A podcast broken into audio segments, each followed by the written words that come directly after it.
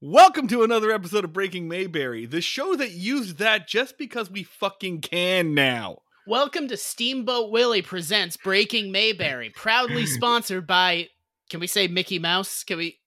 Is only that cool? Only that version, only the Steamboat Willie version of Mickey Mouse. Hey everyone, editor Marty here, recording this after the fact.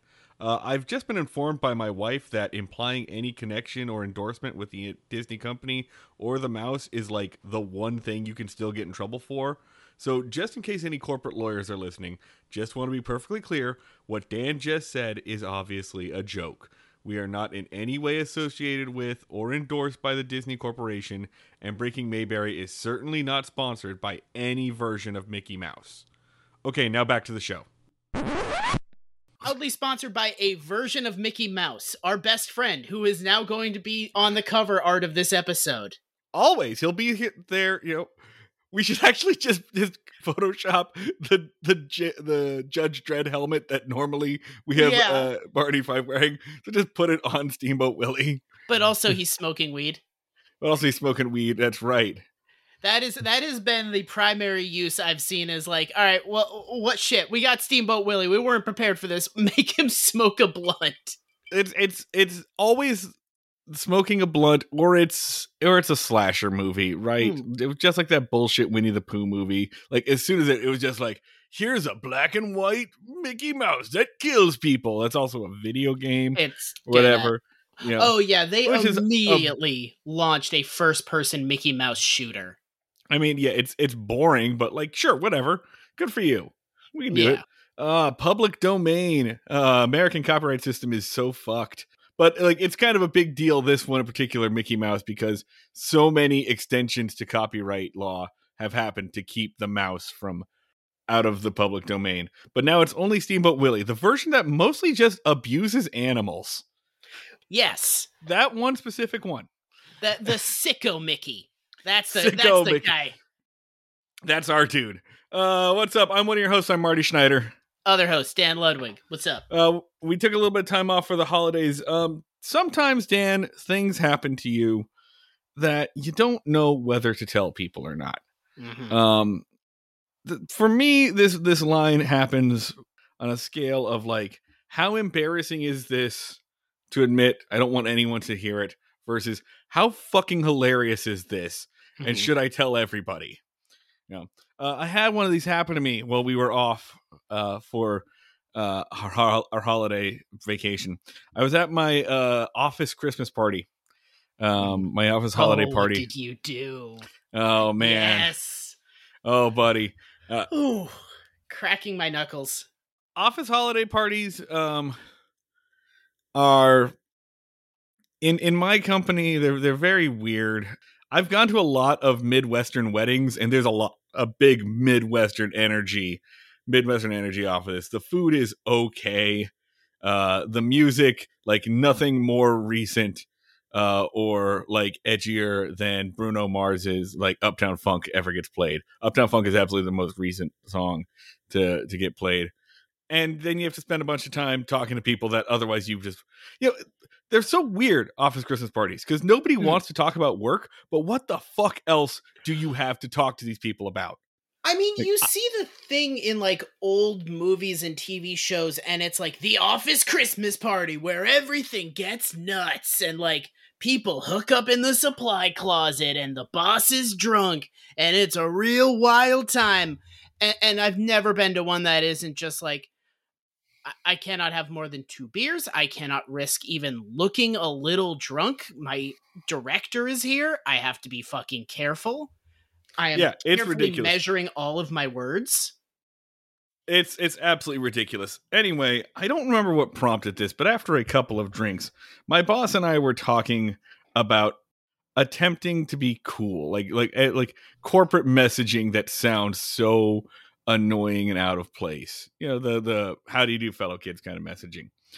And one thing I'll say about my boss, he commits to bits, man. When he goes, it's going, the dude knows a bit. So we were like riffing on this for a while, like saying that some, not our messaging, but some brand messaging had real like youth pastor energy. And he was, you know, putting his arms back and going, yeah, let's rap about our brand synergy. And I attempted to one-up him a little bit, riffing off of his. And I attempted to spin a chair backwards. Oh. I want you to know, I wore my wedding suit to this because it said to like dress in your best. So you saw my wedding suit. It's fucking sick. It's mm-hmm. custom made to me. It's this wonderful blue color. Everyone's commenting on how fucking dope I look. Right. And everybody, for the first time, I'm like, yeah, all right. I'm respected by my peers. Everybody's like really up on me right now. People are congratulating me for the work I've done. People are saying that I look cool as hell. Like this is great. Anyway, keep that in mind as I flip the chair backwards and attempt to sit in it backwards, but it is not really a regular chair. It's kind of an outside patio chair, so I have to stretch a little bit further than one normally would. And then you hear a good old yes!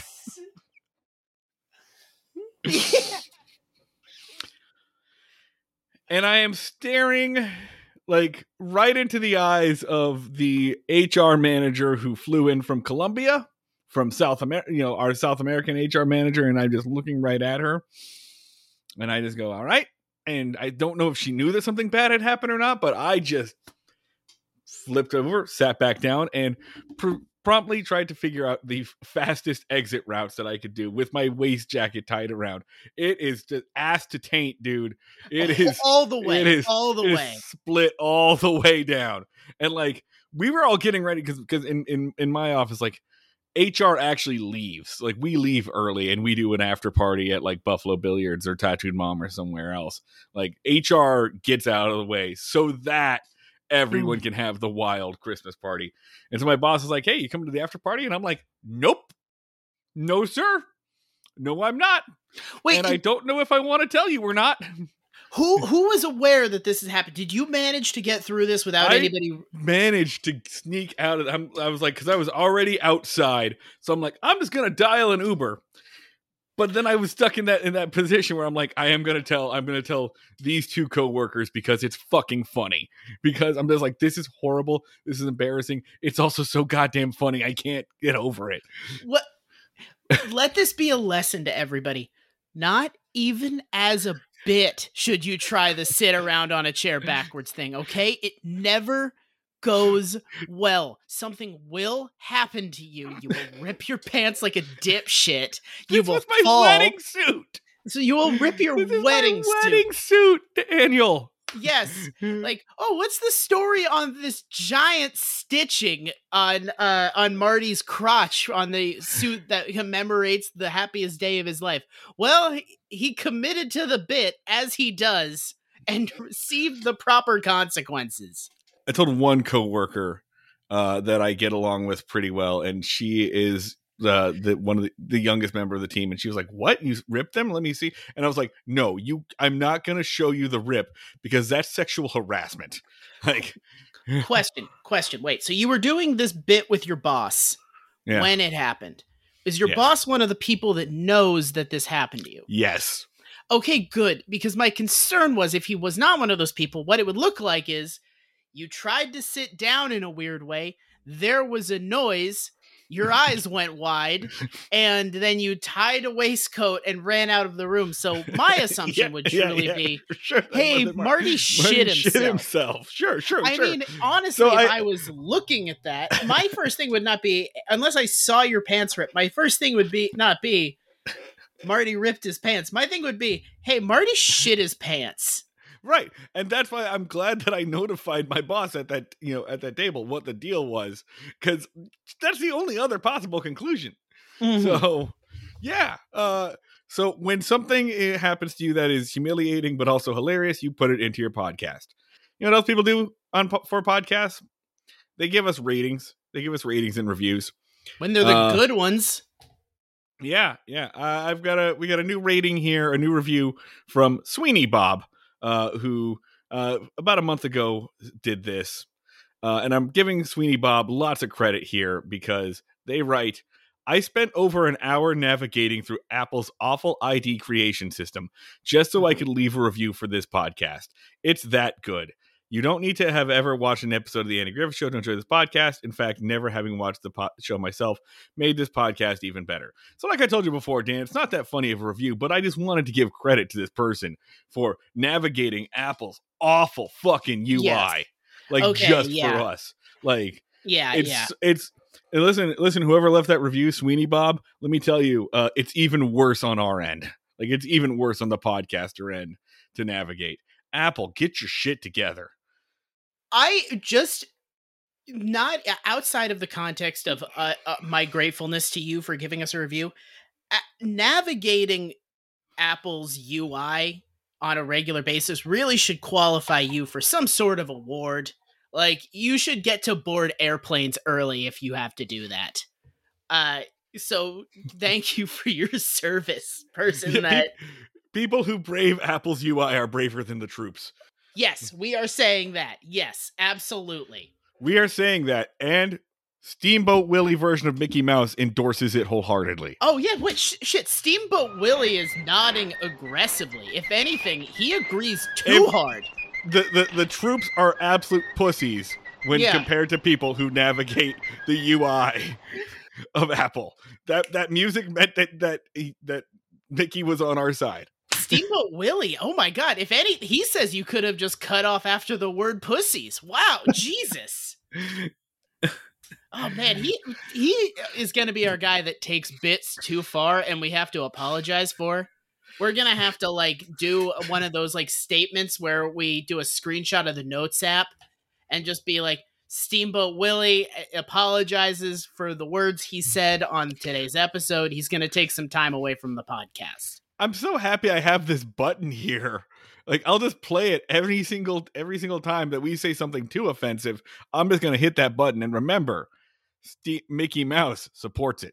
Okay. Yes. All right. I think that's good to move on to our episodes today. We are going to do probably two episodes, season 5, episodes 24 and 25. And I believe we said that we are going to start with episode 25. Correct, Dan? Yes. Punch in the Nose. Yeah. Okay. We start with the more interesting one, which I think you were kind of... You were a little more ambivalent on. I could have gone either way, but you made a strong argument for this. So let's do season 5, episode 25, The Case of the Punch in the Nose. I mean, hear that title. How can you not say that that's the strong one? We've gotten burned by titles before. That is fair. Written by Bill Idelson and Sam Bobrick.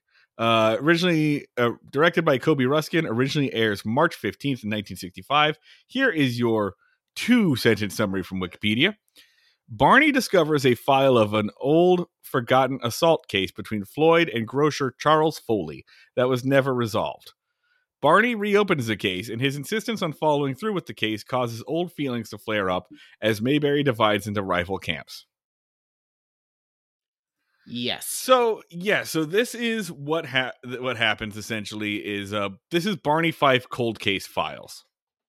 It is Barney Fife Cold Case Files, and it is also, in my view, Barney Fife Prince of Darkness, the John Carpenter movie. Like, it is Barney Fife as a, I would say in my mind, graduating to another level of human evil, which I think I'm going to wait a little bit to talk about. Like, Marty, I kind of gave you the heads up earlier today of, I want you to meditate on the concept of evil before we do this episode today. I'm just doing my job today with, fully intact pants. And I just get a message from Dan that says, you ever think about evil? Yeah. Just from watching this a second time, just being like, I think today is the day to really contemplate the concept of human evil. So we open up on Andy and Barney in the courthouse, and they are humming together for a very long time. In fact, I would say the first 2 minutes of this are just two guys humming and then graduate to singing when one guy reminds them of what the lyrics are. Yeah. And they are going through old courthouse files. They're going through old things to put stuff into storage, which is pretty standard for government stuff. You hold on to it for 7 years and then you basement it or shred it or whatever. So they're going through boxes of old files there's a little bit where Andy discovers the first time that Otis was arrested for being drunk in public, which is 1946. Horrifying. Really, especially like how we've kind of charted our belief that Otis is homeless now, but they pull up an old case file and Andy's like, oh, check it out. Otis drunk in public at a flower show. And Barney's like, what's the big deal? I've seen hundreds of those. And he's like, first offense. And then they have like a good chuckle and Barney goes like, oh yeah, he probably passed out in somebody's azaleas. And then they're like, beginning of an era. 20 years. Yeah. He's been doing this like for 20 years. Before either of them were like authority figures, really. As long as they can remember, Otis has been a sad drunk. Yeah, so they also stumble across something else that happened 20 years prior. So I just want to be clear here. The incident that sparked all of this that Barney's upset about, this happened around the same time as Otis's first offense for being drunk in public. Yeah. He finds a cold case file that has never resolved of an assault case between Floyd and the other grocer, Charles Foley, played by character actor Frank Ferguson. He's been on here a couple of times. You've seen him. If you watched TV in the 60s, you saw him. He had hundreds of credits. Once Barney sees this, he sees that there was an assault case, but he doesn't know who assaulted whom.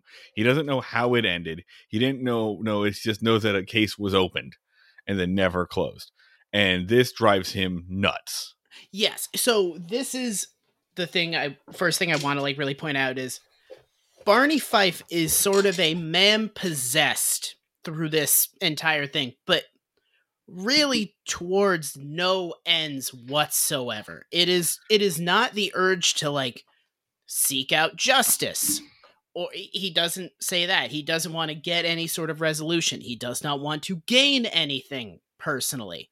It is a completely irrational desire to pick at a scab, somebody else's scab, until it starts to bleed. He is trying to rationalize around the need to do this, to come up with explanations. Well, it's just the thing he really says is like, it's procedure. It's good housekeeping. It's keeping everything organized. The document needs to be closed out. There needs to be a final like reconciliation of it. To which Andy just keeps saying like, leave it alone. Doesn't need to be resolved. Everything is fine. The two guys are like best friends now. So whatever happened clearly isn't that big of a deal.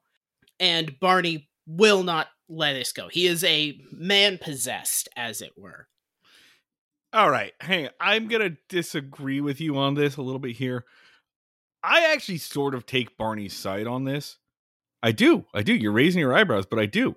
And the reason for this is because we've seen multiple times that Andy doesn't document fucking anything.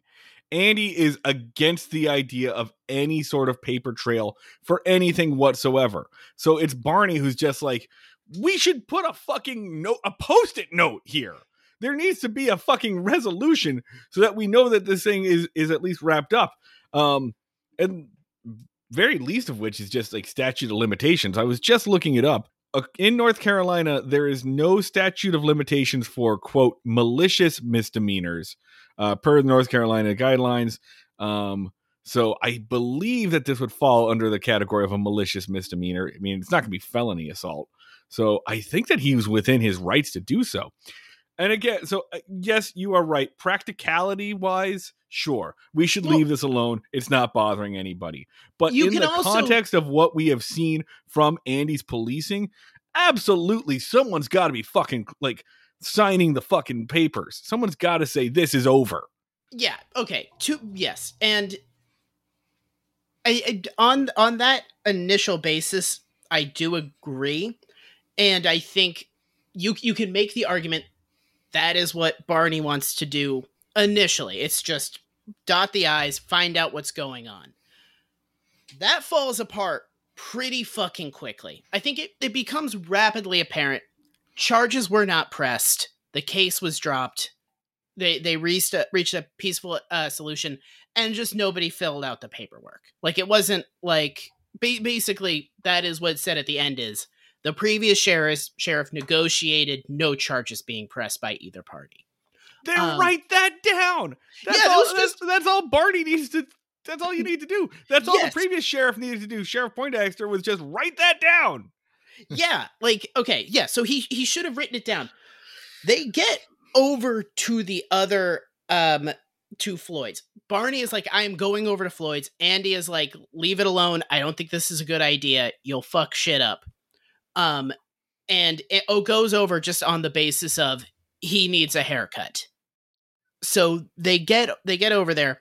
Floyd, all he wants to talk about is the fact that a guy and a girl are getting married, and there is something in his sidewalk where the boy, as a child, he scraped like, Billy hates Samantha, and he's like, oh, and now they're getting married, which I gotta tell you, man, show me the fucking sidewalk. It's like, I was just amazed at just how poor the storytelling is. A lot of times in Andy Griffith's show, you just get a guy describing something kind of funny, and they just keep describing the thing that's kind of funny and never showing you the thing that's kind of funny in hopes that that description gets funnier. And it never, ever does. It's not even like funny, though. It, as a concept, it's kind of cute. It's like, it's like something my grandma would text me. Yeah, I would definitely give that a like on Instagram as I scrolled through. Like, childhood enemies are now getting married. I would give that a courtesy thumbs up or whatever it was on Facebook when my aunt posts it. Of like, sure, yeah, sure. Like, that'd be a real wholesome meme. Anyway, this is all Floyd wants to talk about. Yes, and Barney interrogates him. Floyd doesn't really have any interest in talking about it, so Barney storms over to Foley's grocery. Foley also is like, Foley tells him what happened and is basically like, it's no big deal. I forgot it even happened. It's actually like a really funny story. And says, I was new in town. Floyd was just starting out his barbershop. I fell asleep in the chair when I was getting a haircut because I always fall asleep during haircuts, which how could that possibly be true? That is the tensest I ever am. Yeah. There's scissors and I have ears. Like, what the fuck are you talking about falling asleep? I'm never more alert than when I'm getting the quickest haircut. But he says, basically, Floyd shaved him while he was asleep, which, again, what? It's such a funny sentence. That's such a funny sentence to say. Floyd shaved him while he was asleep. Which... He wakes up and they argue over the cost, but really what it really should have been is like, hey man, you could have fucking killed me. Like, we only had straight razors back then. You like one, if I snore, you slit my throat and I bleed out on your floor. Are you out of your goddamn mind? Also, how did you do that? That's actually kind of impressive that you can shave a man without waking him up. That's some Sweeney Todd shit. Gentle. It's so gentle. So he gave him a shave that he may or may not have asked for. So he charges him for the shave, which is like, according to the pricing sheet, like an extra 75 cents or something. I spent a lot of time for some reason looking at the prices behind that are posted behind Floyd. So he was charged for an extra shave that he didn't want to pay for. And they had an argument, and Foley claims that Floyd punched him right in the nose. But he says, Floyd's a little bitch. So it was more like a little boop. He says it was more like a little boop. Like, oh, it was like a kitten. It was so cute. He was like, can you imagine Floyd actually punching someone? And he just gave me a little boop. Like a basically Ernie and Bert. Yeah. Except, like... This is proven almost immediately false now that I think about it. No, because he says it wasn't a real punch. And also, I guess I had it coming because I called him a crook. But we agreed to drop the whole thing. So he has his reason why it happened. Like, No chart, basically confirmation of what happened. Crime was reported. No charges were pressed. Amicable resolution. You're saying that this is when Barney should have stopped. This is bing, bang, boom, all set. It's handled. It's done. Barney then whips the guy into a fucking lather by saying, like, but he punched you. He punched you, right? He punched you. He was the one that punched you. And you were wronged. He shaved you in your sleep. And gets the guy kind of pissed off. And is the guy is like, he kind of punched me. He's like, no, but you were punched. And he was like, I don't think he does that. He's just confirming. Does. I'm giving Barney the benefit of the doubt. Because then what he does is he goes over to Floyd's and he's like, okay, because he's about to stop. He says, wait a second. All right, I see where you're going with this. Because he goes to Floyd's. He goes to Floyd's and he says, well, I got everything I need now. I've got a full testimony here from this guy who says that you punched him. Isn't that right, Floyd? You punched him. Okay. I see what you're going with here. I see your thing. Yes. Why did he need to go tell Floyd? Like, he asked Floyd. Floyd didn't really give him an answer. He asked Foley. Foley basically said it's no big deal. He got Foley good and pissed off, which did not happen independently. And then he basically just went over to Floyd to be like, hey, Foley called you a crook piece of shit with a wimpy punch, which gets Floyd pissed off. Because he doesn't just dredge up the fact that he punched him. He says, like, well, Foley says that you ripped him off. To which Floyd says, no, he's a cheapskate. I don't think Foley's mad in this scene. I don't think Foley gets mad until the very next scene, because once he gets a contradicting testimony from Floyd saying, of course, he punched me, Barney can't let this go. He's got to make this make sense. He only has one other witness to the situation, and that's Goober, who, of course it's Goober, because there's nobody else in this fucking town, who was 5 years old at the time, which, may I remind you, makes Goober canonically 24 years old. He's got what they refer to as city miles on him.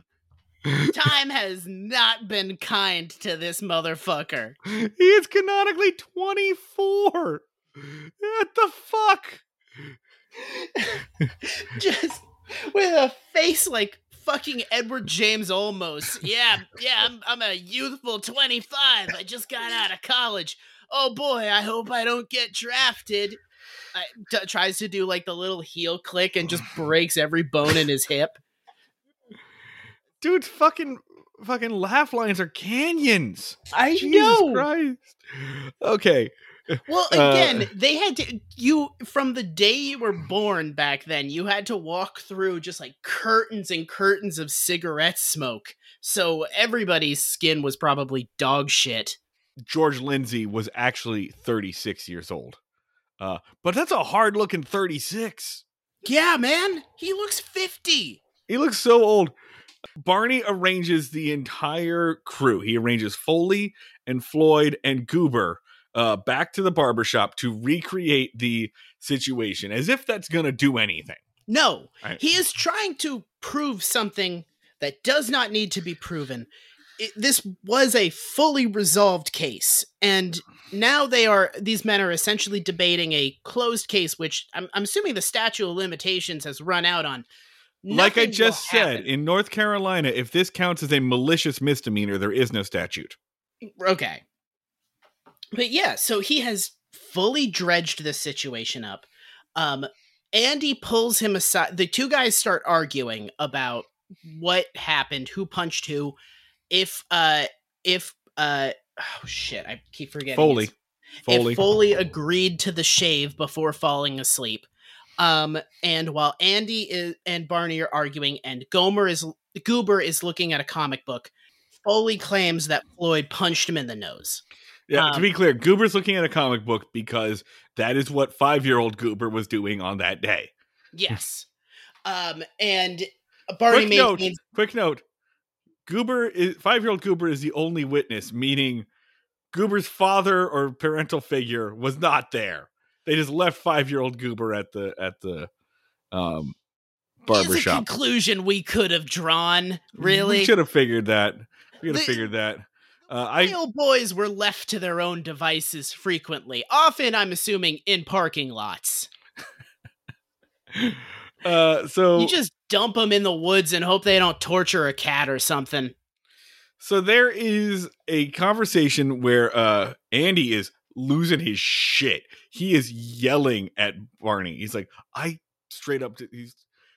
don't care. I don't care about any of this. Yeah, he is, like a blood vessel is bursting in his brain. He is unbelievably pissed off because he is like, I told you repeatedly to drop this, and this is accomplishing nothing. You are only making this worse, and something really bad is about to happen. And at that point, the punch happens. We don't see the punch on screen. There are many punches in this show, in this episode, none of which are on screen because that would have required us to teach actors how to pull punches. Yeah. As we all know, stage fighting wasn't invented until 1976 by Jonathan Stage Fight, a man who got that name and was like, I'm going to turn this into something. But there, I mean, something's heard, and then Foley's sitting there holding his nose going, he punched me. He punched me in the nose. He punched me right in the nose, which I think does. I mean, let's assume that like Floyd did get stronger over 20 years, but I think that does contradict his original testimony of Floyd can't punch anyone. It was like a little boop. Well, guess what, bitch? Yeah. Floyd apparently grew up. Floyd, apparently that stroke only made him more powerful. He's like a weird, shitty version of the Hulk, where the more strokes he has, the stronger he gets. Jesus Christ. So now he's been punched. The Hulk gets stronger the more he gets dementia. Don't get me confused. You wouldn't like me when I'm trailing off. Don't get me hoarding pennies. You wouldn't like me when I'm hoarding pennies. So that's the capper, and then this spreads like wildfire. All right.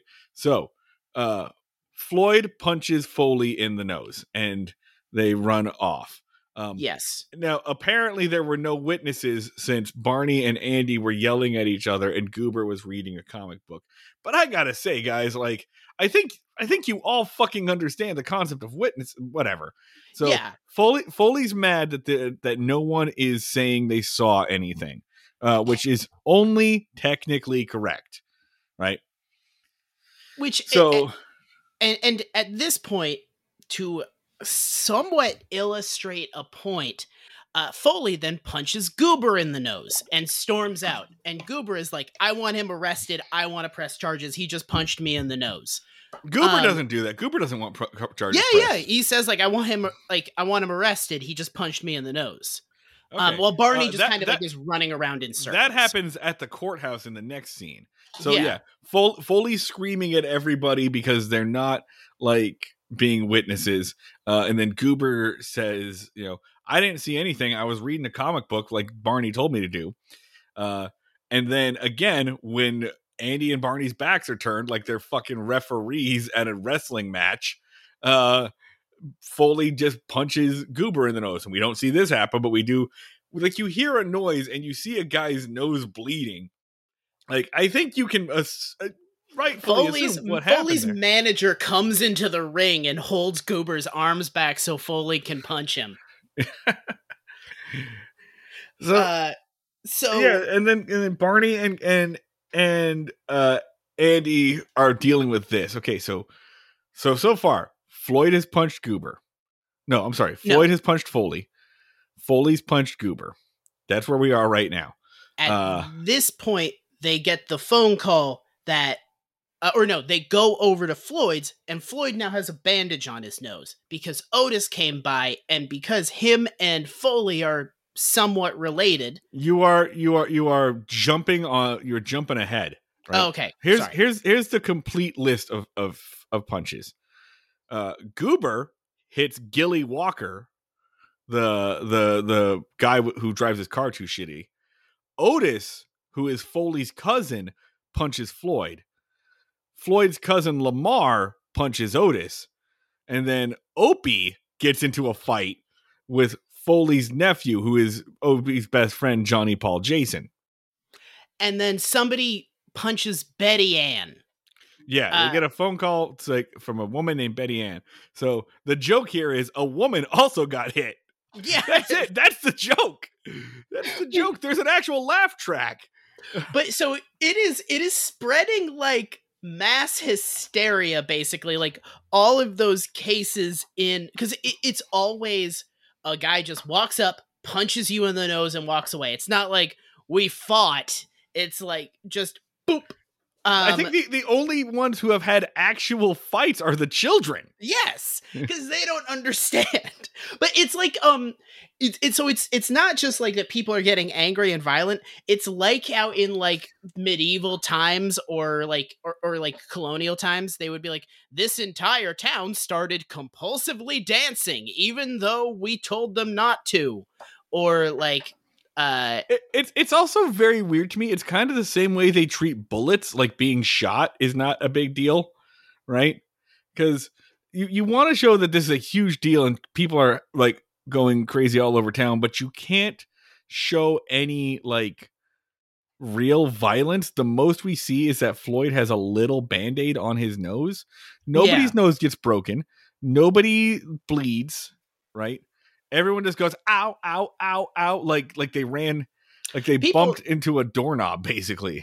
People are like, oh, I think it might be broken, but nobody has like any swelling or whatever. Nothing happens, right? So it's very weird that they pretend how big of deals is. So apparently everyone's fists are made of cotton. Yeah, everyone's noses are made of cellophane. I mean, look at the people that are involved in this. None of them I would call peak physical specimens. That's true. We are talking about like old men with multiple strokes, the town drunk, and children, literal children. Yes, Gilly Walker is the most like involved, probably the most in shape person involved in this, and he only gets punched, and he's just kind of pissed off. Yeah, he's not even. He's mostly just surprised and confused. Like, yes. Yeah, he's not like a part of it. He's not like, I don't even know what's going on, but Goober punched me in the face, which I kind of feel like is just Goober wanted to punch him in the face. Goober's been wanting to punch that guy for a while. And he was like, what? He's had it fucking coming. Yeah, that guy's annoying and loud. I'm on Goober's side. Yeah. So there is a punch epidemic. And this is the point. Literally a punch epidemic. It is an epidemic of violence in the dumbest way. Yeah, but just one punch. Not even like people are beating the shit out of each other in the street. It's just like you go, you knock on a guy's door, you bop him in the nose, presumably not well with all of your physical strength, but you're in Mayberry, so you're an old man that hasn't worked out since the 30s.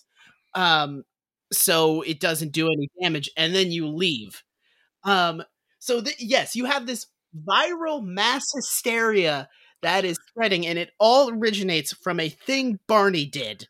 And Andy flips the fuck out and is just basically like, this is getting solved, and you are going to fix it. And Barney goes like, this isn't our fault. How could this be our fault? And Andy goes, it's not our fault. It's your fault.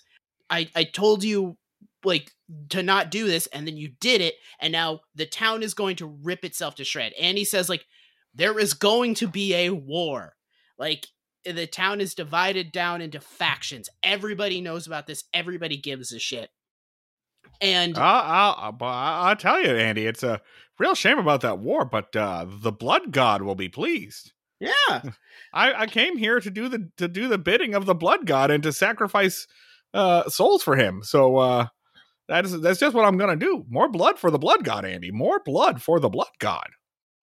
Okay, let's fucking talk about it. So you've sold me, man. You've sold me. Okay. Let's hear the idea here. Okay, so it is an early establishment in our mythology. Barney Fife is our interpretation of American fascism. We think he's the real face. Fascism is not in America, is not a, you know, a Nazi with sharp cheekbones. who is like a conniving sociopath. It's an asshole with a modicum of power using that to make your life harder just because they can. It's a stupid dipshit who inexplicably has authority over you. And so we've said, like, yeah, we've charted this. Barney is with you so far. Barney is leaving soon. So I've been kind of contemplating this, especially because we've kind of backburnered our interpretation of the character for a while, just because we had other shit going on in the show. He hasn't done much in a while. He hasn't done much. And this is the point where I'm kind of like, I had the thing of like, we've called Barney the devil loosely, just out of anger a couple of times. So I'm kind of like, is Barney in the devil of this show? Is he the devil? The things that like stuck with me in this episode were traits of Lucifer are the serpent, temptation, how he kind of like goaded Foley into this like frothing rage, that initial thing where the guy was initially laughing it off and Barney kind of drew this rage out of him. Fuck it, I'm going to get into it. Fallen angel. Lucifer, Barney is kind of a failed figure of order and authority. He is a shitty cop that basically holds up to no scrutiny. He's a failed soldier who has sort of become this agent of chaos in his community. So I got into this hole and I was looking up like the concept of evil. And the thing that struck out at me is like, what Barney does is like almost supernatural evil in this show. He creates viral madness that possesses this town. And he does it really for... Barney always has like some sort of game to what he decides to do. He always has like a delusion that he's feeding into, or a lady he wants to fuck, and that causes him to do something horrible. And this is the one where his motives were the most inscrutable. And Dave, so there was a thing in the analysis of David Lynch movies that David Lynch treats evil as an entity outside of humanity, that it is a force that flows through us, but it is its own separate thing. And that's what sort of animates a lot of his portrayals of small town America, is you have this sort of like Eden state that evil will flow through at given intersections. And the sense I got from watching this is like evil is just flowing through Barney in this thing. It is compelling him to do something horrible and cause all this carnage, and he doesn't even understand why he's doing it. That got me thinking on it of there's like this long back and forth of what evil is between like philosophy and theology of, is evil just the absence of good, or is it its own thing in itself? Is it its own like force concept that can exist completely in a vacuum away from good? I think it's sort of like, this is sort of a situation of, yeah, and it's in this motherfucker. I think, so a psychologist that's cited calls evil a kind of militant ignorance. An evil person is consistently self-deceiving, deceives others, psychologically projects his or her evil onto specific targets, abuses power, and lies incessantly. They are constantly attempting to escape or hide their own conscience. Basically, evil is a form of like, is the result of constant self-deception. Sound like anybody? I think Barney Fife is the fucking devil. I think he's like the most realistic portrayal of human evil that we're actually going to see. So how's quitting smoking going, bud? It's not going great, Marty. It's not going great. It's going pretty bad, Marty. But, okay, so our theory at this point is that like our theory, your theory at this point is that Barney Fife is like possessed by Beelzebub himself. It kind of feels like that in this episode, is like Barney is possessed by evil as like an almost otherworldly entity, because his power, what he does is almost supernatural here, and he doesn't seem to understand why he's doing it. that David Lynch part, the part about David Lynch and Eden, you know, I think that really rings through because I think especially in the early seasons, Mayberry would be Eden. Mayberry would be a utopia, a land of perfection for white people. But it would, you know, it would be a land of perfection if not for Barney Fife.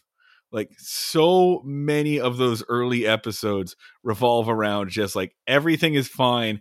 And then Barney's right. Well, something he that is we're not going to do a mathematical breakdown, but you know, the majority of issues in the town stem from him, from something that he has done. So yes, maybe, you know, if the idea is that every Eden needs to be disgraced, like, sure, maybe he was put there by supernatural means to disrupt the peace. He is a disruptor.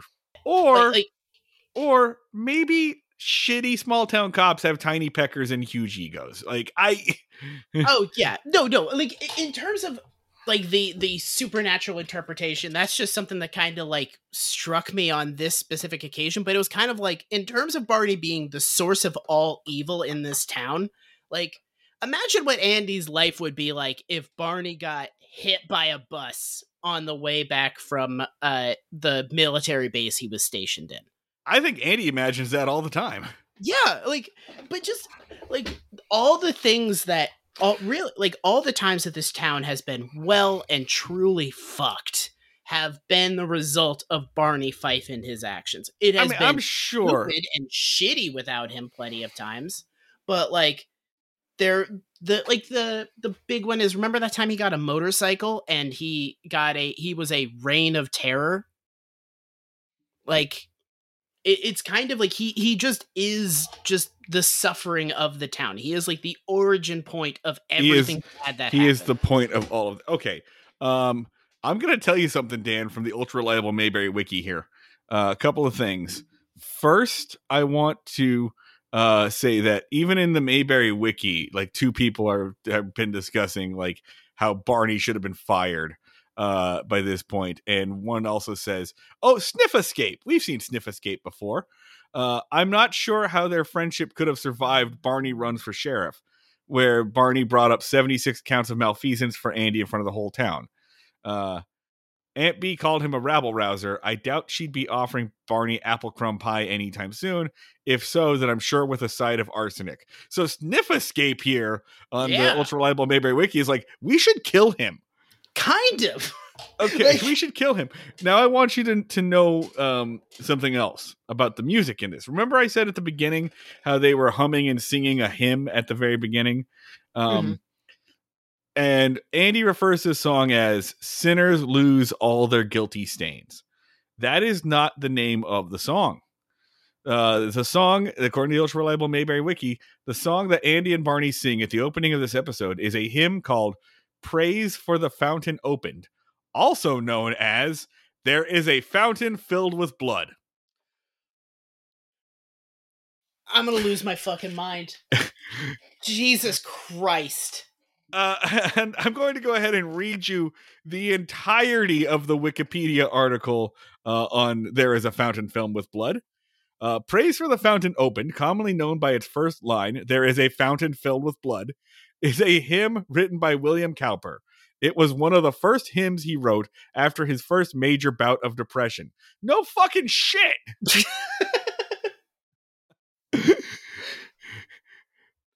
Various compilers have altered the third line of the second stanza, and there have I, substituting would or may for have. That is it. That is the entire Wikipedia entry for this hymn. There is a fountain filled with blood. Bro. The fuck. It feels like, you know how like in a movie somebody will be like possessed by the devil or having a psychotic break, and in the background a bunch of fucked up shit is happening on a TV that nobody else notices. Like they're watching a sitcom and the dad is like, you're all gonna die. It feels like watching that sometimes. Fucking A. Yeah, like Okay, so the song is called Fountain Full of Blood. But yes, I mean, there must have been basement meetings, like, where somebody, they've just been like, wow, temperature check. I know it's been a couple of months. How are we feeling on offing Barney? Like, do you have any? I'm sure there have been so many times when they're out in the woods and Andy's just like, you know, I can make it look like an accident so easy. The man mishandles his own gun so many times. I could just say he just, you know, he was playing with it and it went off and shot him right in the head. I could just say that. It would be so easy. He does it all the time. No one would. He thinks about it so much. He thinks about it all the time. I mean, good dude, like Gilly and like a bunch of random people that we've never seen. The fucking what John Masters, the choir director, has definitely been in like a basement meeting where they have to do a secret knock. And it's like, I'm starting to think Andy's not going to fucking kill him. Like, you keep saying that Andy's going to kill him like any day now. And it's starting to feel like maybe he's not. And maybe we should just do it. Like, it would be so easy. And they're like, any day now, Andy is going to shoot him in the face. Like, so many conversations have happened about like how easy it would be to end him. You want to wrap this episode up, or this one up? So we've gone through a whole, everyone's fighting everyone. Aunt B gets a moment in here where she just kind of says everything is shameful. Dan, tell us, I'm seeing where you're going with this. Recap the conversation between Aunt B and Andy. So Andy and Aunt B are talking about everybody punching each other. Aunt B asks, what happened to this town anyway? And Andy says, Barney. And Barney then they happened. Just leave it at that. He Barney just is something. Say that one Barney word. Is something that happens to the town. Okay. Yes. All right. Yes, and Gomer at one point asks, like, why is Barney doing any of this? And Andy just goes, he's a nut. Yeah, he calls him a nut multiple times. With nothing but disdain. Like, and that, to return to that screaming match where Andy is just barreling down on Barney, and Barney is like getting scared and then getting angry and then starting to pipe up and being like, well, it's not my fault. I was just doing it. And then Andy screams at him again and he like backs down. And then Barney like kind of runs out the door indignantly. Andy sends him to grab Floyd and Foley, and bring them in. No. Yeah. Bring them in. He brings them in and Andy wants him to just talk it out, and Barney's muttering, well, I feel like you got to have Goober here. I feel like how can you have this thing without a witness? So Andy just says, fine, go get Goober. At one point, he starts to talk, and Andy just slams the gavel down to shut him up, like with just fucking rage. And then he says, fine, go get him. Go get Goober. Go get him. Fucking, I get out of here. They get rid of Barney for a second, and then Andy is very patronizing here. I hated this scene, but he just kind of like walks them through like, you guys are friends, you guys are neighbors, you guys don't need to keep doing this. Yeah, I'm sure that this can be handled with just a handshake. This is very silly. It's patronizing as all hell. Yeah. And I would be, fuck you, dude. I got punched in the face. And he says, oh, you could just end this with just a handshake. And then they go, well, that's what the last sheriff told us too. And they go, all right. So then they shake hands and they walk out. The end of this is Barney coming in. He's like, Barney comes back and Andy says, oh, well, it's fine. Everything's taken care of. Barney says, okay, well, did they agree to drop charges? Did they was there a resolution? And Andy says, nah, they just said, we'll forget about it. And Barney says accurately, then the case isn't solved. And I swear to God, this could all be fucking fixed by just writing on a goddamn post-it note. Just everything's good. And yes. Nailed it. Crushed it. All set. Like, just rubber stamp it. And again, I don't know what Andy's aversion to doing this is, right? Like, I don't know what Andy's aversion to keeping records is, but I think it's because if he did keep any records, we would see his more than 76 cases of malfeasance. Yes. So and that's it. Okay, so Which, but Barney goes off to get the signatures, and Andy like pauses and then just goes, he's going to the barber shop. We have to go stop him. Like he's about to tackle Barney, and they walk out, and Barney is is walking back and holding his nose because somebody punched him. Right. The stinger is Barney almost gets into another fight with Floyd over some hair tonic that he didn't ask for. Floyd ripped him off. Sure. Floyd absolutely did it. And Andy says, give him the quarter, shut the fuck up, give him the quarter and leave. So Andy is now assertive. He's pissed. He hates this guy. It is. Yeah. Okay. So let's jump right into ratings, but let's jump straight to the one that's important. Goober meter. How sick of this shit is Andy? This is off the charts, dude. It is 9, because again, 10 is opening fire. 10 is he has killed someone. 9, he was so close to saying the words "you are fired." He was filled to the brim with rage. I think partially because this town is clearly held together kind of with duct tape and manufactured ignorance. And if you pick at anything, it just falls the fuck apart, and everybody is suddenly beating the shit out of each other. I think it's really interesting. In 5 years, we're watching the Cracks show, right? Their society is starting to break down. Well, it's like, okay, so to return to the mass hysteria thing, where it's always everybody in this town started dancing, or people could only sing or skip everywhere they went, and nobody knew why. And it's always in maybe it was because it was in a mega repressed society where people would just spontaneously freak out because they were living under constant scrutiny. It's just basically like that, where the slightest release valve of just normal human behavior just explodes like a fucking geyser. Dan, would you say that Mayberry is breaking? Would you say that this is breaking Mayberry? I think this is our last fucking season. It feels like we're really wrapping up a lot of plot lines, right? No, just like the Andy Griffith Show, we're going to continue on for 3 more seasons completely unnecessarily. Marty, I'm starting to worry that one of us is about to die. I'm starting to kind of get omens the way things are wrapping up, that I'm about to get hit by a car. It's starting to feel like it, right? Oh God, Steamboat Willie has a knife.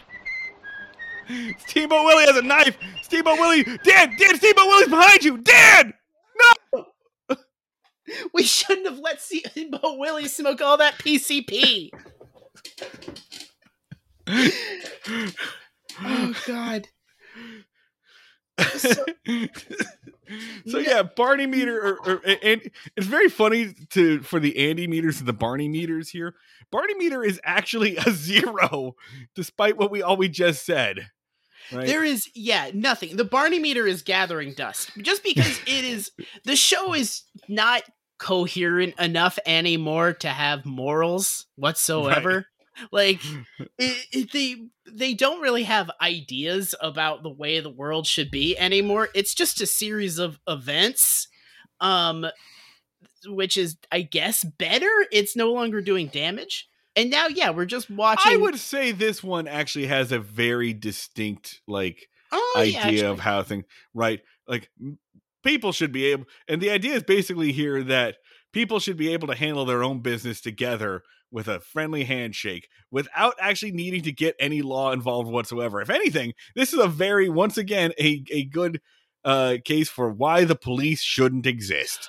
I mean, what Andy basically does a shitty, condescending version of at the end is social work? Mediation. He's a mediator. He's doing mediation. He's just forcing people to have a conversation, and once they've done that, they resolve the situation themselves, and the cop didn't really need to do anything. Yeah. We haven't gone to this well in a while, but it's a pretty good case for why Andy doesn't need to have this job.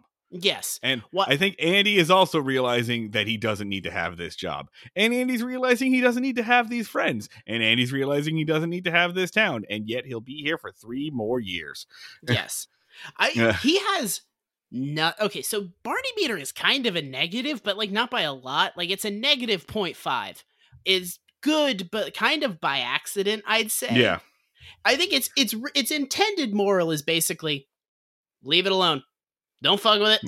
If you see a problem, just leave it alone. If you think there's something that people should talk about, you don't want to do that. Bunch of shit will happen. Leave it alone. Okay. But remember, Andy, historically, as far back as season 1, also takes this approach to all crime whatsoever, but especially domestic violence. Yes. Andy's approach to a guy hitting his wife is leave it alone. Don't fuck with it. Not my problem. Yeah. No fucking. Which again, he's the cop. He's a sheriff. He's basically the sitting philosophy of the Andy Griffith Show is people are like dogs that got into the trash. You just kind of got to let them do what they're going to do, other bite you. Like, just let it happen and just clean up the results afterwards. All right. And Andy meter, I didn't think this episode was particularly good or funny or interesting or well-written or anything. It's a 4. The kind of the chaos part of just they're getting calls that people are getting punched in the nose left or right, that sort of like domino effect that was happening. I had a lot of fun during that. I wish it had been way longer. I wish it had been like much more of the episode of them just getting like phone calls of increasingly ludicrous fights. I wish I got to see one guy get punched. I wish that just one punch had happened on screen. Like, I'm sure there was like a morality thing of like, you can't show a man getting punched. Boo. On prime time. I mean, they couldn't even like show somebody getting punched on like a hard-boiled detective show. I think that's not true. I think they were showing probably not true. I'm talking. That's not true. That's not true at all. Like, yeah. But yeah, so I mean, this episode isn't very good. It is just wild for our purposes. You want to go on to Guest in the House? Yeah. All right. Next episode we're doing today is season 5, episode 24, Guest in the House, written by Lawrence J. Cohen and Fred Freeman, who also we last saw with The Rehabilitation of Otis. And this originally airs March 8th, 1965, directed by Kobe Ruskin, so same director for both of these. Here's your 1-sentence summary from Wikipedia. Helen gets unnecessarily jealous of a pretty girl, a friend of the Taylor family, who is staying with them for a few days after an argument and breakup with her fiance. Once again, I am going to take umbrage with the use of the word unnecessarily in this sentence. Helen gets unnecessarily jealous of a pretty girl. I would say that Helen's jealousy is pretty fucking well-founded in this episode. While Andy's actions are not deliberately romantic, there is a hot chick staying in his house that is very clearly making some fucking moves. She kisses him. Yes. And he doesn't immediately be like, you shouldn't do that. He's like, all right, whatever. This is weird. Yeah. Like, she's going for it. I mean, even before the kiss, she shows up and she is like, draping her leg around him like a fucking anaconda, basically. No. Actually, I'm going to let you take the lead on the recollection of events because I didn't get a chance to rewatch this one. Okay, so. We were going to talk about it last week, but then Henry Kissinger died! Right. So, this opens up with Aunt Bee asking Andy to set up a guest room, essentially, because they're going to have a guest staying. And she says specifically, your cousin Gloria is coming over, right? Your cousin Gloria broke up with her fiance. They had a fight and she needs a few days to rest. And Andy is like, I don't want her here. I don't know who this person is. So I want you to pay close attention to this, to those words, cousin. Right, because at this point I was thinking, oh, I see what's going to happen here, because I had read the description. she's going to come over and she's going to be hanging out all the time and she's going to be really pretty, and Helen's going to get jealous, and it's going to be like, you don't need to be jealous of her. She's his cousin, right? That's where I thought this was going. Okay. Keep this in mind. So Andy is setting up this room and he makes it real clear. He's like, I don't know who this person is. I don't want her here. Why does she have to stay here? Couldn't she go, like, if she just broke up with her boyfriend, she should be going to New Orleans or something and getting and partying. But Aunt B insists that Andy take care of his cousin and show her a good time and be nice to her. Helen comes in and says, oh, you're setting up for a guest to come over. And they go, yeah, it's Andy's cousin. Except then they specify she's not really his cousin. They say that it's more of a friend of the family. So I keep this in mind, right? They do this for a while. So this is the setup. Helen is there. They have a little conversation. Aunt B is telling Andy to take his quote unquote cousin out and, you know, pick her up and from the bus station and make her have a nice time while she's here. Now it's time for Hating Women with Floyd. Because there's a very long extended period that is just Andy and Floyd waiting for the bus. And Floyd just fucking talks shit on a woman that they heard about, that she knew. A woman who also broke up with her husband at the altar and then never got over it and took to drinking and was all like rosy-eyed and drunk and had a terrible time. But then she did get the man to marry him, and he regretted it because then she got fat. She blew up like a balloon, and then she dyed her hair blonde, but it came out orange. This man was suddenly married to Garfield. Oh, wow. This goes on for so long. It is 4 minutes of Floyd just talking shit on women in general and a random woman in particular, yes. To which Andy says, that's cool, man. Hey, the bus is here. Bye. And that's it. That's a wrap on Floyd. Just basically telling this fucked up parable and being like, you know, in a way, Andy, all women are fat whores. Like just like, fucking like, I do ask the question, like, hey, what's up with Floyd's family? Did we ever get a follow-up on that? Did his wife leave? Because this might be connected to that. He had a son or a nephew or something at one point in time. No, he had a son at one point and a wife. I remember because she was very mad at him at one point. I think a couple of points. Never been brought up ever again. He had a wife. She got mad at him like 8 times, and then he pretended to be a millionaire to have sex, and now he hates women. So yeah, he have a nephew or a son in the like a band son? In the episode where they were trying to convince that TV person, that guy that they thought was a TV producer, to put people on the air. This show used to be fun. Yeah. This show used to be fun. It used to be so fun. It was really stupid, and we would talk about how stupid it was, but it was fun. It wasn't just like 4 minutes of misogyny for no reason. That son now lives in like Nebraska and does not remember his father's face. Like, I'm fairly confident his wife took the kids away, and now he's just this weird little Muppet man that apparently has this darkness within him. Layer to Floyd. So the bus arrives carrying Gloria. And Gloria is a young woman. I say young, but she's actually probably about 34 in this, you know. So she's off the bus, and then they just didn't have anything to say here because there's a really long, awkward conversation of just like, well, was the ride good? Yeah, well, I came to pick you up. Yeah, a lot of nice scenery. All right. And it's not like Andy's like bored and she's into it. No, they just kind of stand around awkwardly for a little while because Kobe Ruskin apparently also cannot yell cut. Even though this isn't that interesting and there's not a whole lot developing, there's still like a little more chemistry, a little more stuff going on here, I think, that I picked up on than between Andy and Helen Crump's actress, Anita Corsaut. They take Gloria home. And again, cousin, I want to come back to the cousin thing real quick, because they don't do the thing that I was imagining where it was like, oh, you don't need to get upset because she's your cousin.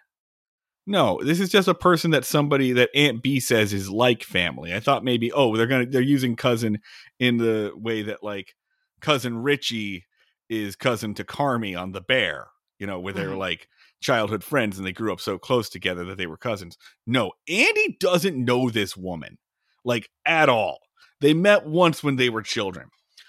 So my question is this: if you're not going to do the don't get jealous, she's my cousin thing, and they're not going to have that connection, cousin connection, why the fuck did the writers even use the word cousin? Why does cousin appear in this script? If it's not going to be the cousin and it's just a family friend, you could just say Aunt B's friend's daughter is here, a friend of the family. Why the fuck is the insistence on the word cousin, especially because they drop it halfway through because Anita Corsaut, because Helen goes, huh, what a pretty girl. Good thing she's like family. You know, this girl is like family to you, right? Why do they do this? What weirdo in the writing room was like, yeah, but make sure it's his cousin. Okay, but not really his cousin, you know? And also have her say, like, we shouldn't do this. You're my stepdad in there. Can she get into a dryer at some point? That's Rand. Like the new guy's like, where is that coming from? Like, oh, that's Randy. He makes pigeons from his hole. We keep him in his little filth hole in the corner of the room. He throws heaters every now and then, so we listen to him. We listen to what Randy yells from his filth hole. Why the cousin myth? Why even say it? Why is it even brought up? You could just say it's Aunt B's friend's daughter, right? Let's not pretend like we don't live in a country where cousin fucking is a passionate sport. Like there are people chasing the majors in that field. Well, we're not supposed to say it on TV. Whatever. You're not helping your own case, the South. You're not helping yourselves with this.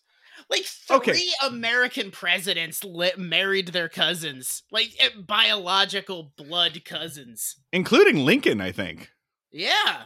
They loved it. That was like their favorite thing. They were all about cousin fucking until like recently. But to be clear, if you're a cousin fucker, you have to like kind of be sitting and breezing things and be like, what the fuck? I thought this was cool. We were in the majority for a while. Damn it. What's that, Steamboat Willie, Mickey Mouse? You think it should still be the norm? Oh, Steamboat Willie Mickey Mouse has some opinions about the age of consent that I will not repeat. Oh my god, Steamboat Willie era Mickey Mouse is holding up Minnie's birth certificate and a 23andMe test? They're blood related? First cousin Steamboat Willie. Oh my god. Boy. He's nodding like yeah, like he's really into it. He's really on it. He's not even trying to defend it. He's just like looking me dead in the eye and being like, yeah, that's right. It's a feature, not a bug, according to Steamboat Willie Mickey Mouse. What's that, Steamboat Willie? It's better when they're your cousin? Jesus. Oh, man, I can see why Disney was keeping your ass in the vault. They bring Gloria back. Remember that cool song that we liked a little while ago? There Is a Time, the Darling sang. Andy does the most bullshit fucking shitty version of that, where it's just him solo, like moaning to it. And Gloria basically falls asleep with her eyes open.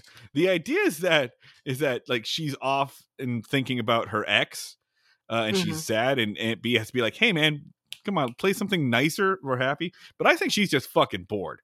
Again, they did not have script for this. Like just sitting there like, why am I here? Why did I do this? Why did I come to this place? Why am I not? I am newly single. Why did I not go to a like New York, basically? Yeah. The next day, and which again was Andy's suggestion. The next day, Gloria comes. Why did I go to a dry county post breakup? Yeah. What am I thinking? Yeah. The next day, Gloria comes to see Andy at the courthouse, and this is where they start to do a little flirting, right? But the flirting is mostly just Gloria realizing that there's a function for her. Andy needs to type a letter. And Gloria's like, hey, I can type. Don't worry about it. I'll take this. Because Andy's like doing a hunt and peck method. So she types up the thing for him. And Andy is so fucking like moved and turned on by a woman with one basic competency. And I'll say this, right? I know that I said earlier that there's a little bit more chemistry between Gloria and Andy than there is between Helen and Andy. I'll also say this. What helps is that the show is pushing these two a little harder. The strings and the mood and the music and the banter, it's all going so much harder to showing like that Gloria and Andy have more going on than Helen and Andy. Like they're setting the stage for it much harder than they've ever set it with Helen. And let's just go ahead and say this too. I know we don't like to do this, but Gloria's a fox, dude. Gloria's like way hotter than Helen. Although I'll say this, for the portion of this show that Helen is being like unnecessarily mean, but they're actually using the word unnecessarily, right? For the portion where she's just kind of like being a little bit of a bitch to Andy and to Gloria. Were you into it? I was into it. You were into it. Yeah, I was like, for the first time, I was like, yeah. I get it. Yeah. No, I get it. Don't know what that says about us. I get it. I, like, not really that into Helen Crump, but I do kind of want her to step on me. Like, I get it. Like, that's really the appeal. Oh, I get the deal. So anyway, Helen walks in right as Gloria is leaving because you can't have two women on the screen at the same time. No. They'll otherwise unionize. The universe explodes. Unionize. They'll compare salaries so that everything's fucked. And then that's when Helen says, yeah, that's a really pretty girl that you've got there. Super pretty girl, because, you know, bitches be jealous, am I right? She's really cold to Gloria. Then they're all at dinner with Aunt B and Opie. Opie complains a little bit about the homework that he has to do. And Helen says, you've only got 4 problems. And Andy says, yeah, it's only 4 problems. Go suck it up. And so Opie says, all right, bye. And then Helen says, he sure does love his homework. No, he fucking doesn't. He just told you he didn't want to do it. What are you talking about? Gloria then has a line here that I found really interesting because it's not interesting at all. It opens up for something. She says, you know, I once wanted to be a teacher. And then they say, oh, really? And then nothing comes of this. It seems like it's a setup for her to say something to make her the bad guy, right? It seems like she was like, oh, I once wanted to be a teacher, but then I realized it's a clown job for clowns. Or even just something like subtly bitchy. Like, you know, I wanted to be a teacher, but I felt that those who can't do teach or whatever. Just something. No, instead that line shows up and then never goes anywhere. Okay, the phone rings actually to cut off the line. Marty, okay. I'm gonna counterpoint this. Let's try an experiment. Tell me what your job is. I'm a training designer. Oh, I wanted to be a training designer once. That kind of has some sting to it, right? Of like, there's kind of an implied, but then I made better life choices. Like, but if that's what they were going for, I didn't want to suck shit. I feel like the silence kind of speaks volumes on it. If that's what they were going for, it does not fucking land at all. The phone rings. It's her ex-boyfriend. She doesn't want to talk to him. End of scene. Andy and Helen are going to go out to a movie. Gloria's like, okay, I'll figure out something else. I'll just hang out. Maybe I'll see the late movie or whatever. Andy invites Gloria out to the movies. This pisses Helen off. Okay. So you've alluded to Helen's reaction a couple of times as sort of this being a stereotypical bitches be crazy type thing. Right. I will say I, under these circumstances, would be flipping out. This is where it turns. This is where it turns. Marty, the whole time I would be being chill, but I would be flipping out. If like your significant other suddenly has a certified hottie staying at their place, yeah, I'm gonna be asking a lot of questions. Be like, so how do you know him? How do you know them? Like, how long are you close? How far away are they sleeping from your room? Like, how is it like a long walk? Are there like people? Are there like is Aunt B is her room like in between yours or? Oh yeah, fun. She's so great to have around. Yeah. Like I would be like bugging out. And again, as shit like this keeps happening, yeah, I would be going fully irrational. It's like when you find out that your significant other has a hot coworker. Yeah, okay, and you want to ask something. Yeah. Yeah.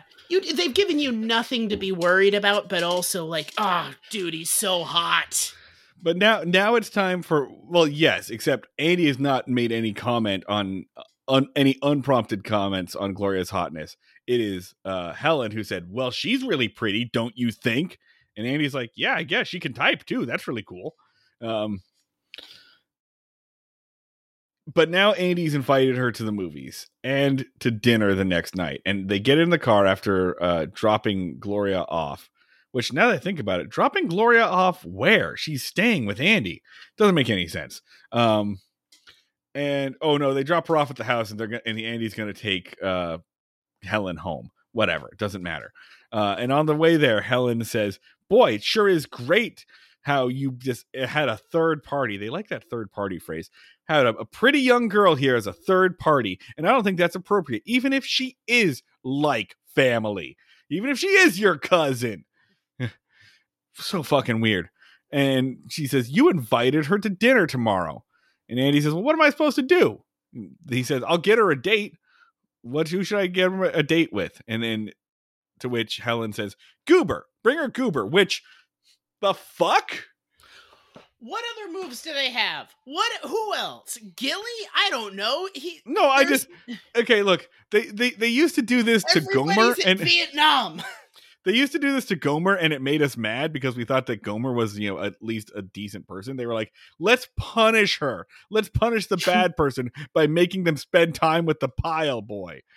But now she's just like, yeah, bring Goober in. Bring that sack of shit. And then Andy even says, no, that's not fair. What has she done to deserve Goober?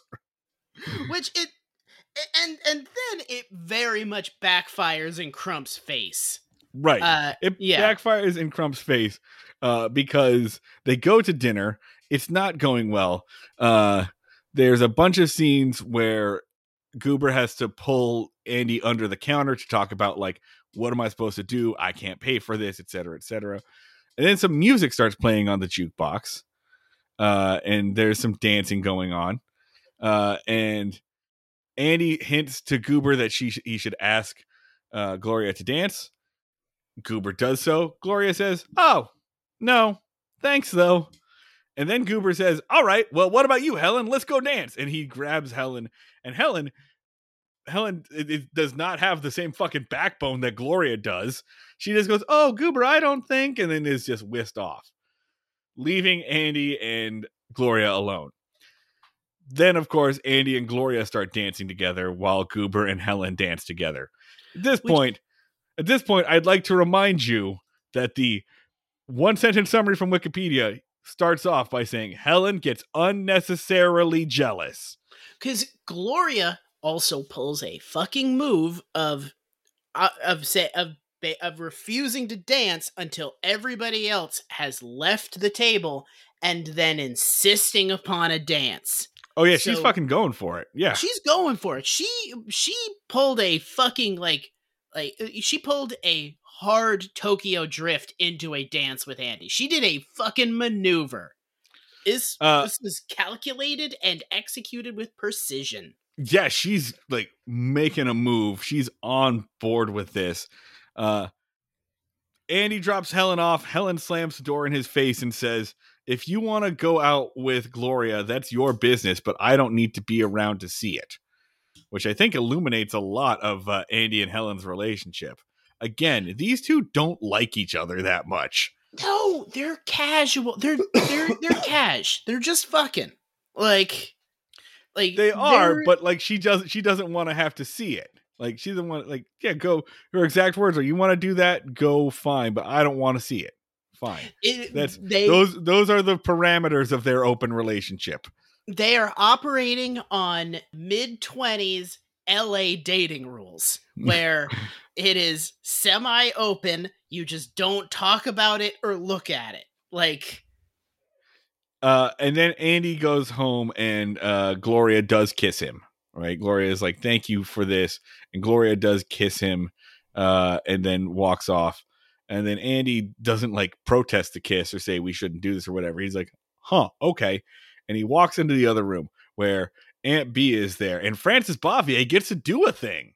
She gets to have lines. They're not very good lines. And may I remind you, this whole fucking thing is her fault. Mm-hmm. But Francis Bavier said, here's out Andy's problem. Andy straight up says, Helen slammed the door in my face and Gloria kissed me. And I don't know why either one of them did that. And Aunt B's like, come on, man. You fucking know. You've been, Andy's like, you told me to be nice to her. And Bambi says, not that nice. She says, like, no woman wants competition thrown in her face. And isn't that what you've been doing to Helen? Just a little bit, just no. A little. And I would say the answer is no. And this is the funniest part to me is that the episode itself comes down real hard on Andy, a man who didn't want any of this. But also once she arrived, yeah, he totally was. I mean, no, she's a house guest. If Aunt B wants Andy to not be taking her out on dates he's going on, fucking you take her out, Aunt B. You take her to the goddamn movies. Or she's your guest. Take her to sewing or whatever the fuck you do. Like, I don't know. Take her to church or one of your other three hobbies. She doesn't leave the kitchen. Like, she's basically Rosie from the Jetsons at this point. I'm realizing Aunt B hasn't gone to the movies in like 3 seasons. Hang on a second, real quick. I'm going to go ahead and look up the Wikipedia article for Lilith and see if I can compare her to Aunt B. Take her, you know, Aunt B should take her on her. Aunt B should take her on her real hobby of getting fucked by traveling salesmen. That she should like do that to like show her around town. But okay. So we need to talk about the resolution here. We need to talk about the way that they resolve this. Is the next morning, Andy and Helen walk into the kitchen where Gloria and Aunt B are, and they say, hey, sorry we were late for breakfast. We had to run an early morning errand. Hey, Gloria, there's something waiting for you in the other room. And Gloria goes into the other room, and there's her ex-boyfriend that she fought with and I guess left her at the altar or something. Mm-hmm. And they just leave them alone there, and it's real quiet, and everybody just waits for like a minute, and then Aunt B goes back in the room, and they are full on making out. They are like tonsil deep on each other, man. And Aunt B's like, hooray, it worked. And everybody's like, hooray, there was no domestic abuse involved here. You don't know the fucking details of their breakup. What are you doing, my man? But no, his whole plan was... Once again, Andy's whole plan is... best friend. Yeah, you don't know any of this. Andy's whole plan is, like, throw her at another man. Like, just bring another... She's throwing herself at me. I'm just going to deflect that, you know, down B, my Super Smash Brothers shield here, and just deflect it right over... I'm Pitt in this. I'm playing as Pitt. Yeah. You know, and just deflecting that right onto another guy, and it fucking works. I hate this show. This he does some fucking jiu-jitsu energy redirection on this shit, rather than just, you know, having the easiest conversation of, hey, woman I have not, like, slept with, I do not want to pursue a romantic relationship with you. Okay, cool. I'm only in town for, like, 2 more days, so that's fine. Like, bing, bang, boom. The easiest, like, not even a conflict, a clarification of situations. Yeah, Andy's not, like, particularly in the wrong here. I don't see him, anything he did up until this point, as being, like, fucked. I'm coming down hard in favor of Helen Crump. While I think she made some strategic blunders, I think her emotional responses were pretty fair. This whole thing is just so fucking stupid, man. I hate the way that this resolves. I hate the resolution here is just like, I just showed you your ex-boyfriend, and then yeah, that's it. Right? It's because deranged. Women are dumb.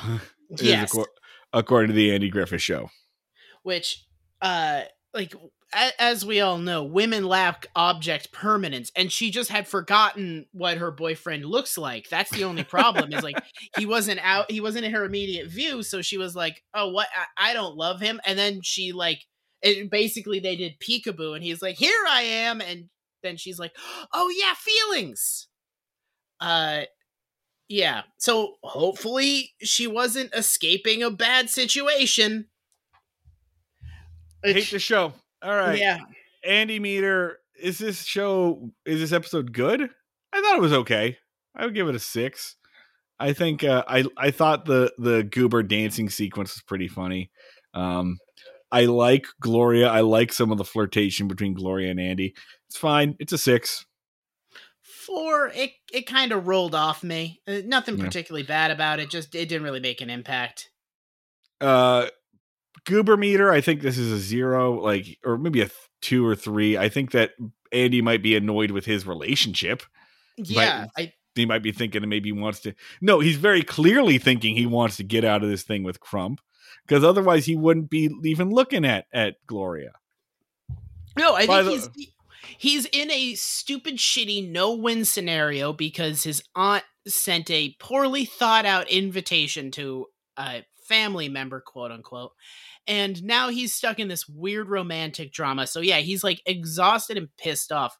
His demeanor isn't even, like and it's how he is with most conflicts now, is just like, I don't even have the energy to be upset. Like, I'm too tired to try to resolve this. I'm too tired to even register what is going on.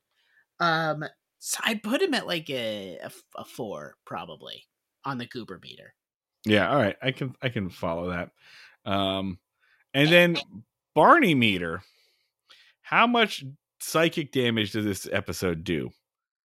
I'm going to say, you know, probably a small amount, no more than any other, like, portrayal of women around this time, with the weird exception of why did you say cousin? Why did you even say the word cousin? Which one of these fucking writers is sitting there going, she's his cousin, but no, he's not. Oh, typing this out with one hand. Give me that. You got to give me this, Johnny. You got to make her his cousin.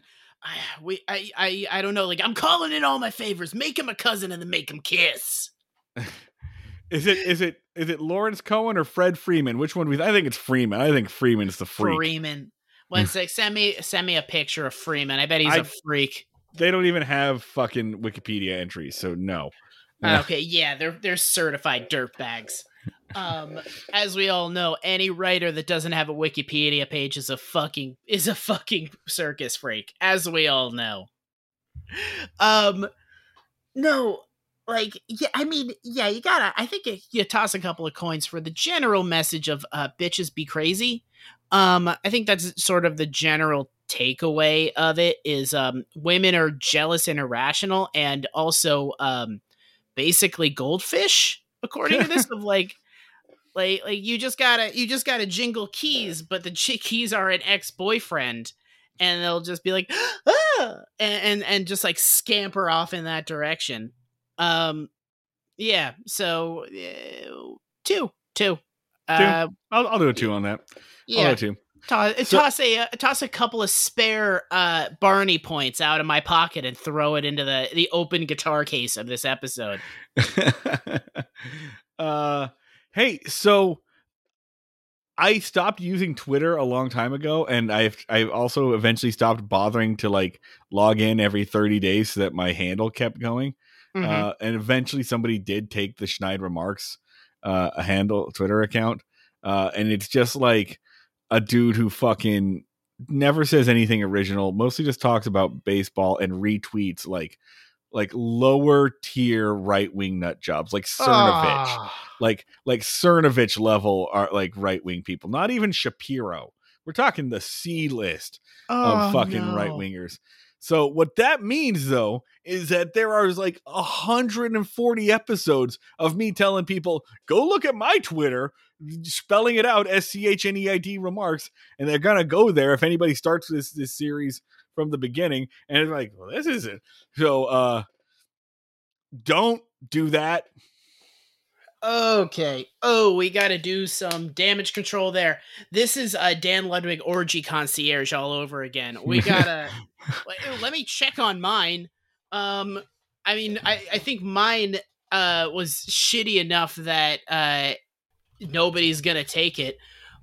Yeah, we got to put a big old disclaimer or something on everything. Of like, I mean, whatever. Anybody who goes there is going to know, obviously, this isn't the Breaking Mayberry guy.